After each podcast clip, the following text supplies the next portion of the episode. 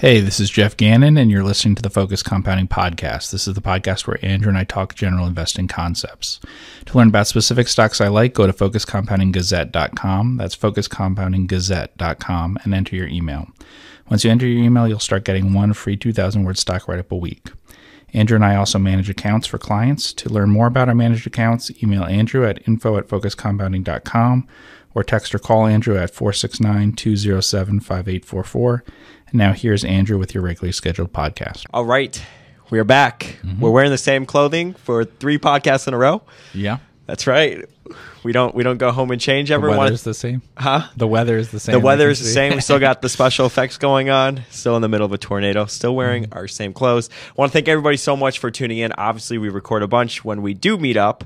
Um, hope everyone is having a great day. Before we jump into it, this is going to be a podcast focused on management. Okay. And I know for a fact, I don't think we've ever dedicated a podcast just to Yeah. management. So um, thank you so much, and we're going to get into that. But before that, course, we got to plug. Go to focuscompoundinggazette.com Mm-hmm. and be sure to sign up for Geoff's weekly email that gets sent out. Um, how have, have people been going there and signing up? Yes. Good. And you have something there each week too. I that- do. So if you want to know what's on my mind, Yep. which You you, probably a don't, column at the end. Mm-hmm. I do have a column at the end, and I will write about whatever comes in this guy's mind. Yeah. Sometimes it'll be about maybe a book or investing, or I don't even know. Yeah, So- you can see a list of overlooked stocks, and you get a uh, 2,000 word stock write up every week. Yeah. So be sure to sign up for that. And if you're listening on the podcast side, and you want to help us out, please um, give us a rating review. That Mm-hmm. uh, helps spread the word as all of our um, most active listeners know because I say it pretty much every podcast. Every podcast, yeah. Alrighty. So let's jump into it. So, management. Yes. We're going to talk about management. Um, and I'm just going to throw out some questions that I have, Okay. and then we'll just kind of see where it goes. And the first question, and I think this is probably the most basic one, or maybe the most Uh-huh. obvious one to ask, is what are the first things you look for in a management team? uh, that they've been there a while, that they have a history of past behavior that I can uh, judge that they're like how their words and their actions line up or not. Yeah. and um, their capital allocation. Hmm Yeah, Okay, so how do you judge that? I mean, is it like reading the transcripts, so listening to past earnings Yeah, calls, so seeing what they they, promised, or not what they promised, but what they said and how they Yeah. how they you know performed? yeah. It's easiest if they've been there a really long time. Uh huh. So if they haven't been there a really long time, that's a problem. Uh, I don't know how to judge management that's been there a year or something and hasn't been uh, with the company long term. So how long have they been with the company? If they've been in a different position in the company, are they related to family members or things that might have control, things like that? Uh, then you have a better idea that the past behavior of the company is going to continue under this management. Um, so and and then um, in terms of cap allocation stuff, yeah, you look at past behavior mostly. Sometimes what they say. Um, although you, you always want to line up what they're saying with um, what that behavior is. So if you can find cases where they bought back stock or something, try to see what they were saying back then Yeah. uh, and what they're saying now. And there's plenty of management things where they might be saying things that uh, you know would be good signs, but I've never seen them actually carry out those things. You know, it just doesn't seem likely. So Mhm. And then when it comes to, I guess, like their compensation, how do you typically think about that? yeah. So for um, stocks that are uh, registered with the SEC, they will include the compensation stuff in a proxy statement each year, and you can see on what basis they're um, compensated. Yeah. And so, you know, like we own NACCO, and NACCO's uh, compensation for top executives is generally tied to like um, mostly basic things that you'd expect every company to tie to. The two things that jumped out at me were they're also compensated on the return on tangible capital employed at um, their one consolidated mine, which probably is a low return on tangible capital employed. So. Uh, I liked that because that's a concern is that they might put too much money into it and stuff like that. So there is some compensation, not a large amount, but some tied directly to their mine that way, and then some of their compensation is tied to uh, what's probably a um, like uh, business development, like getting new mines or something, because it's not uh, some. There's some items that are not disclosed exactly what they are. Just- Have you ever seen uh, management's compensation tied to market cap or like growth of market cap or the share price? I'm aware of one company where that's the case. what company? A Tesla. Yeah, yeah, yeah. I, We've was- talked about that before. Yeah, I- it was I- Elon, right? Yeah. Yeah, I said that that. I think I've said that that makes sense For for Tesla. for Tesla, why yeah, is that? they have to tap public markets to have financing. That's what I've said about Tesla from the beginning when everyone's asked about it. yeah. You know, uh, does it help to have a CEO behave that way and stuff? It helps if you need to be in the public eye all the time. That company can't be financed unless it's that way all the time. I mean, WeWork is a similar situation. I mean, not that they have a similar CEO and everything, but they have to find ways to get people to write magazine articles about them and stuff. Yeah. So, yeah, It gives them exposure. yeah. What are? Do you have any advice for spotting a crooked management team? Yes. So I wrote a post once about it, and I compared it literally as like a checklist as um, behavior that would be similar to a psychopath, and that's true. So in general, um, uh, the issues with management uh, with any of these things are so um, long term type. So behavior that is makes sense from like a long term perspective. Um, the behavior that is like treating shareholders and stuff as if it's going to be an ongoing relationship. Uh-huh. Um, so you know, Warren and Charlie will say uh, honesty is the best policy. Yeah. and they'll say we didn't say that honesty is you know morally superior or something. We meant it actually makes you more money over time, and that's true if in terms of your long-term reputation. It is better to be completely honest with people. Like for instance, with Warren or something, it's better to say I don't um, participate in auctions or something, and then never participate in an auction. Uh, say this is my final bid, and then never make another bid. Yeah. uh, it helps negotiations and things long term doing that, but it hurts in individual cases. So he would be better off uh, cheating on that policy in individual situations. Yeah. but then long term, your reputation is harmed by that. Sure. So what we're looking at is are there situations of like um, uh, are there things that management wouldn't do in some cases? That's always a question I have if I talk to management or talk to people about management is what you get the impression they wouldn't do even if they thought it would you know make sense, make more money or something. And um, th- those kinds of questions are best that way. So I, I think there's a short term orientation to it. There's an opportunistic uh, approach that they, yeah, that's one way to spot crooked management. Um, there are things just like verbally um, that are pretty easy to spot. Um, in general, uh, a lot of things where they're telling you something that would make sense from the perspective of that you would want to hear it, Sure. but don't make a lot of sense from the perspective that they're saying it. Uh, it's always good to flip that around. When any time anyone's talking to you, um, it's good to not think of your own interests and try to think of it from the perspective of why they're saying this and stuff. What most people's mistake is is um, they come into whether they're hearing management talk or any sort of thing like that, and they're thinking, what do they want out of it? But that makes it easy to con you. If you come into some situation thinking about your own interests, then it's very easy to be conned. But if you come into it thinking about what are the interests of the other people here, then it's very hard to be conned. Sure. Uh, you almost really have to uh, allow yourself to to fall for those sorts of things by thinking so much about what you want out of it. So if you want a stock that does whatever these sorts of things are. So, you know, like for instance, management will sometimes pick up on sorts of things that value investors like to hear. And they'll use those terms and put them back to value investors Yeah, all the time. sure. Value investors may fall for those sorts of things. But it's clear that they're using it without much understanding. Yeah, even I've like and- read transcripts or, or listened to calls before. I'm like, wow, he's definitely like kind of playing the game a little bit, Right. trying to appeal to. Yeah. yeah. But they've had meetings and things with people Yeah. who keep saying these things to them. So they think, oh, how do I please them and stuff? I know how to do that. I'm going to use the, Yeah, the, the kind of words that they bit. use and stuff that you play to, um, play to them that way, that, that group. Um, so yeah, you pander to them that way and stuff. And so any signs of those sorts of things. Um, Have you ever analyzed a company didn't invest because you felt like it was a bit sketchy, Mm-hmm. and then the company ended up becoming like a fraud of some sort? yes. Okay, you don't need to say the company, but what was it that sketched you out or made you steer clear of it? Uh, it's happened many, many times with Chinese companies. hmm Chinese reverse. So do you mergers. just do you just automatically re- kind of write them off in your head because reverse Well, Chinese reverse yeah, mergers I mean, Chi- Chinese reverse merger, yeah, frauds. no, no, no, yeah. Chinese reverse yeah. merger, yes, just write it off. Uh-huh. Uh, Chinese company, they're legitimate companies in China, and, and but but a company that is listing in the U.S. Why is it doing that? You know that whole thing. Any company that's listing in another country that's not their home country, that's telling a certain story and stuff to foreigners, and st- that's all. I would be very cautious about that anyway, and that could be true in in any. I mean, there's some legitimate cases with it where they want to avoid a stigma or something. I know of some like Greek companies that listed in the UK or something. They were just trying to avoid the fact that no one was investing in them uh, from outside the country because they were in Greece. But I also know of others in which they were frauds. Um, so yeah, I, I would say uh, yes. I have There have been several uh, cases where that's happened, and not just Chinese companies. Yeah, Uh-huh. the best example is um, Valeant. Really? Yeah, So you did a deep dive on Valeant? no, I did not do a deep dive on Valeant. Why did you steer clear of Valeant originally when you looked at it? It didn't look good. Because of the price increases or what? No, not because of the price. Increase. debt? Just what management was saying. Really? Yeah. Was this before the the huge fall?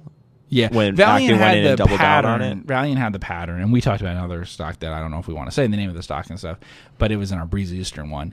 It had a pattern that, regardless of whether the management was corrupt or something like that, is not a pattern you want to see. It's like a, a chain letter type pattern in that it has to keep doing bigger and bigger Mm-hmm. Yeah. deals. Yeah. Uh, the economics of those deals are probably getting worse and worse, but it has On to keep telling uh, investors that they're not doing worse, and then trying to do bigger and bigger deals, which are more and more difficult uh, acquisitions that way. That can be tough. Um, it just has a. It it was very similar to what you saw. I mean, I read about. I wasn't alive then in like the '60s and stuff with the conglomerate era. Um, and very similar to those and how they all worked out. Um, and some of them were legitimate companies that eventually were broken up and stuff. And that's the case with Valeant. It owned a bunch of legitimate uh, businesses and stuff. But what they were doing and what they were selling to investors was the, the problem, not like the actual things they own. Yeah. That happens sometimes where you see something um, that uh, the it's it's not like a the product or anything doesn't have anything fraudulent with it. The business might be fine, but some stuff that management is doing is is a problem. I mean, mostly it's when they're selling something to investors that doesn't make sense to me. And the case that Valeant was putting forward didn't seem sustainable to me. Mm-hmm. But that's true for I mean, you you thought that they were on like that roller coaster, right? And eventually the the song was going to stop, or what? yes, that's true. So what about TransDigm then? um, you know, those things can you can stop those things, and Valeant could have stopped at some point Uh-huh. uh, if they gotten someone else in there and decided to not present themselves a certain way to sh- to shareholders. Yeah. Mm-hmm. So, but it's tempting to continue to do that.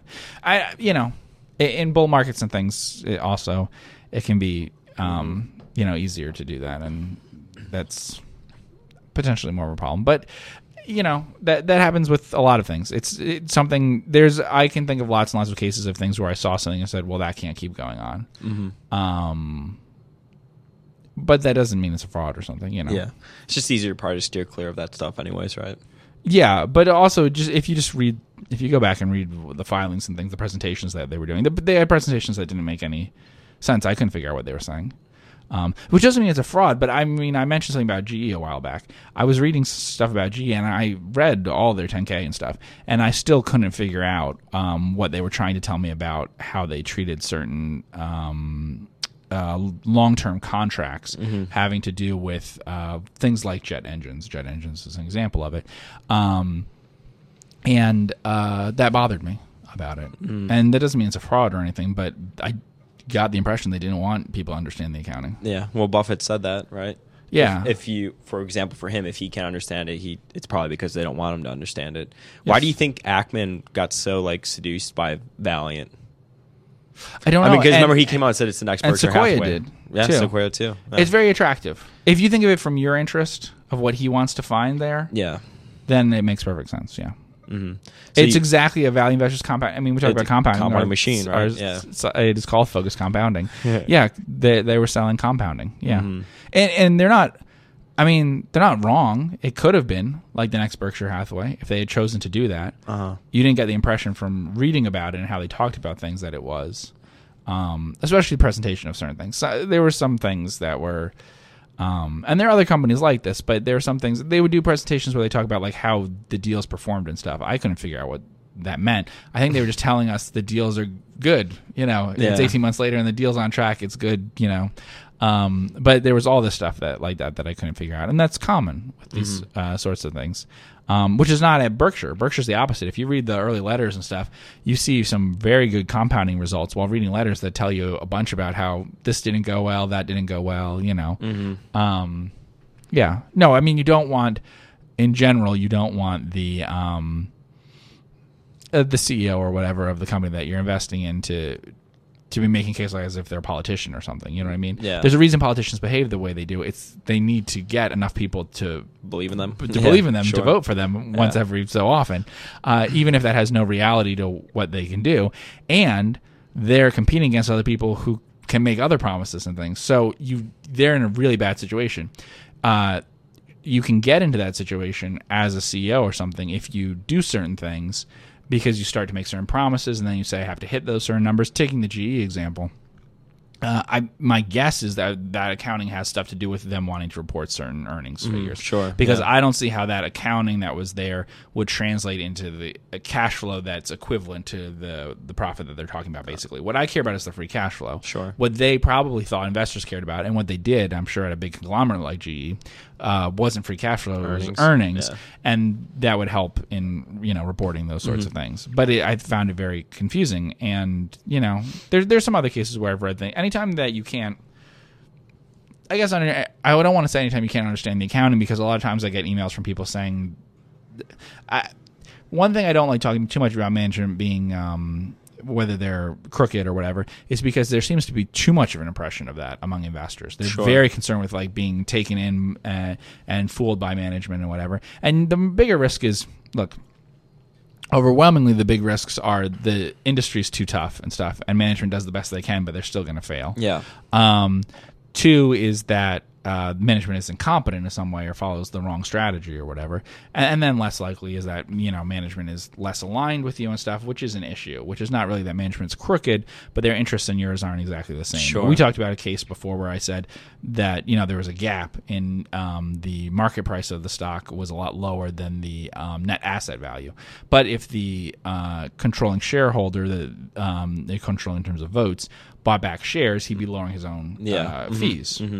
Well, That's that's big conflict of interest, it's a right big there. conflict Sure. of interest that you Yeah. have, and and that happens with management things. Management, one huge conflict of interest that management always has compared to shareholders is that shareholders are usually short term oriented shareholders, and management cares much less about the um, the performance of the stock and much more about the survival of the company. Sure. Mm-hmm. much more, and that not just that, and that's another thing you'll see at all levels of management. One thing that shareholders always always underestimate is that at all levels of management in a company, the biggest thing they want is not to fire anyone Mm-hmm.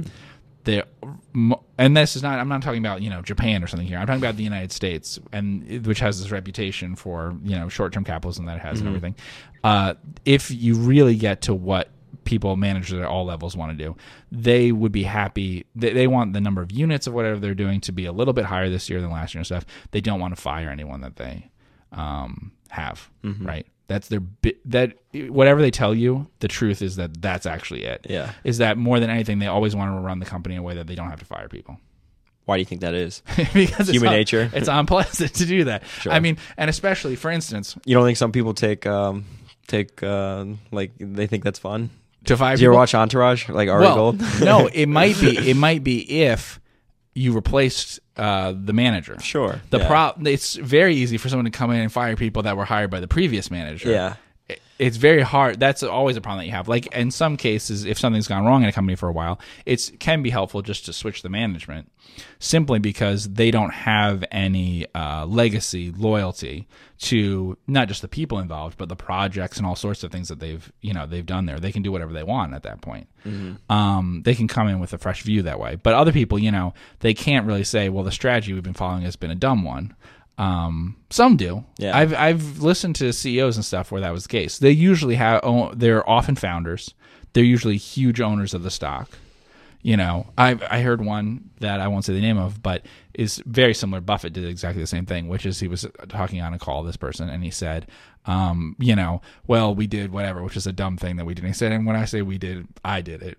You know, Yeah, yeah. um, but, but I thought it was gonna, this was gonna happen, and it turned out that you know our competitors did this, and so it was dumb that we um, made that decision to, to go into that market, and we're not doing it again. Um, and Buffett will say that sort of thing, you know, that it, Yeah, the honesty. right. Um, but that's hard to do if you're a group of people, and it's hard to do if you made those uh, decisions in the past. Yeah, and I think it's easier with like founder-led companies and things a lot of times. Um, companies that aren't founder-led and, ha- and have other sorts of stakeholders and stuff, it does get a little more um, political. They have to be more careful about their communications. What do you think about companies that their sole strategy is like acquisitions? Kind of like Valeant. I mean, would you Well, just always Berkshire's do- sole I mean, Berkshire too, but I mean, yeah. It doesn't I mean, me. I get it. I understand. But like like Valeant, for example, was to buy uh, drugs and then Mm-hmm. hike up the prices, and that's kind of a hot topic. Companies that do that, but what do you, like? Do you just steer clear of companies that their sole their sole strategy is acquiring other businesses and doing stuff like Um, that, like kind of like the the G or um, the three G model? I don't you know? think I've really invested in companies that do that generally. I mean, I've I invest in some uh, ad company or something I would buy. I don't know. They'd spend twenty percent of their free cash flow or something buying other ad agencies.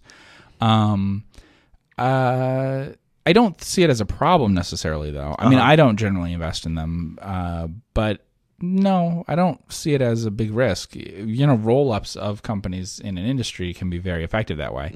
Um, if see if they were doing it without a big um, investor relations push and stuff, that's fine. The problem with a lot of these are that they're combined with a push to investors about the case for why this is a good business and everything, why what they're doing makes a lot of sense and all those sorts of things.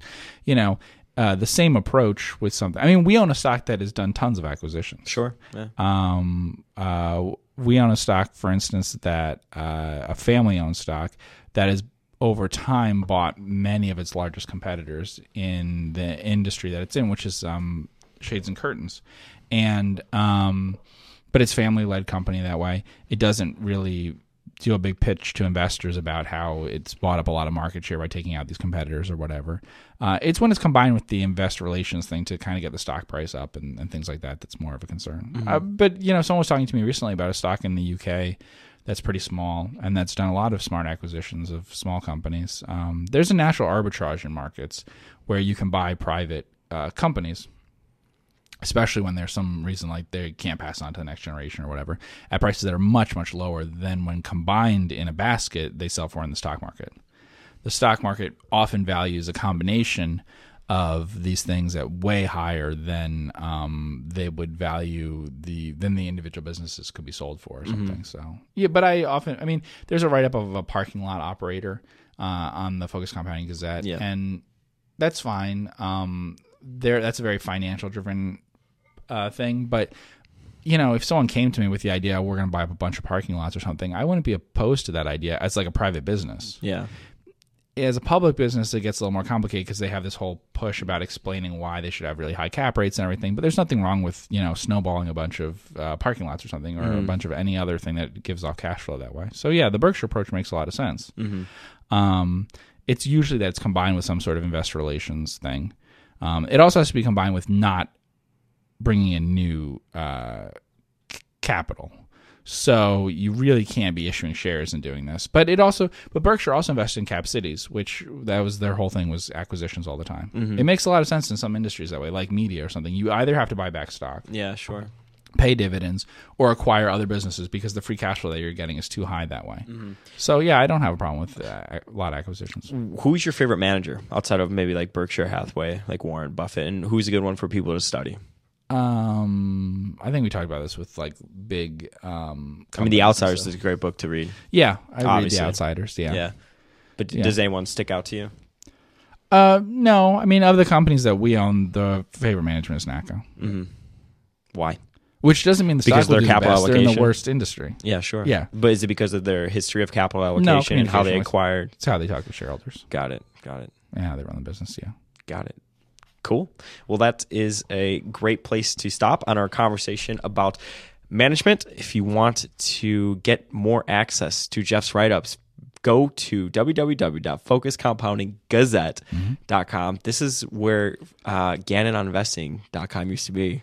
Yes, I It's- guess if you go to Gain on Investing, it'll redirect you. I think that's true. Yeah, that's Yeah. true. So it's no longer there. Mm-hmm. And a lot of people are upset. So good job. Okay, good job. if you're watching us on YouTube, be sure to subscribe and thumbs up. Thank you so much for tuning in, and we'll see you in the next podcast. Hey, this is Geoff Gannon, and that was the Focus Compounding Podcast, the podcast where Andrew and I talk general investing concepts. To learn about specific stocks I like, go to focuscompoundinggazette.com. That's focuscompoundinggazette.com and enter your email. Once you enter your email, you'll start getting one free 2,000 word stock write up a week. Andrew and I also manage accounts for clients. To learn more about our managed accounts, email Andrew at info at focuscompounding.com or text or call Andrew at 469 207 5844. Thanks for listening.